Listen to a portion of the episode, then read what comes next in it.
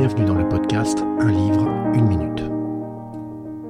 Aujourd'hui, l'énigme de la chambre 622 de Joël Dicker. Qu'est-ce qui fait tourner les pages d'un page turner? Le vent. C'est exactement ce que Dicker nous propose avec son nouveau roman. Comme beaucoup d'entre nous, j'avais beaucoup aimé ses précédents livres, et notamment celui qu'il avait révélé, La vérité sur la Ferrari Kébert. Mais cette fois-ci, on touche au sublime foutage de gueule. Le pitch, comme on dit de nos jours. Un meurtre mystérieux est commis dans le milieu de la haute finance genevoise et reste non élucidé à date.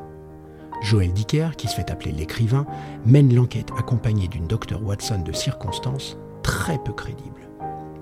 Ce livre est un affreux gloubi-boulga dont les ingrédients en vrac sont les feux de l'amour pour les histoires de cœur cousu de fil blanc, des extraits de l'émission Striptease de France 3 pour les relations entre les personnages, dont les dialogues et les échanges sont si peu crédibles, le panégyrique récurrent et totalement hors propos de l'éditeur et père spirituel de Dicker, décédé peu avant la sortie du livre, la mise en abîme grossière de l'écrivain, rédigeant un bouquin parlant de l'écrivain, des chapitres uniquement découpés pour interrompre le cours du récit et forcer le lecteur à s'enquiller les suivants pour finalement revenir à la trame de l'histoire.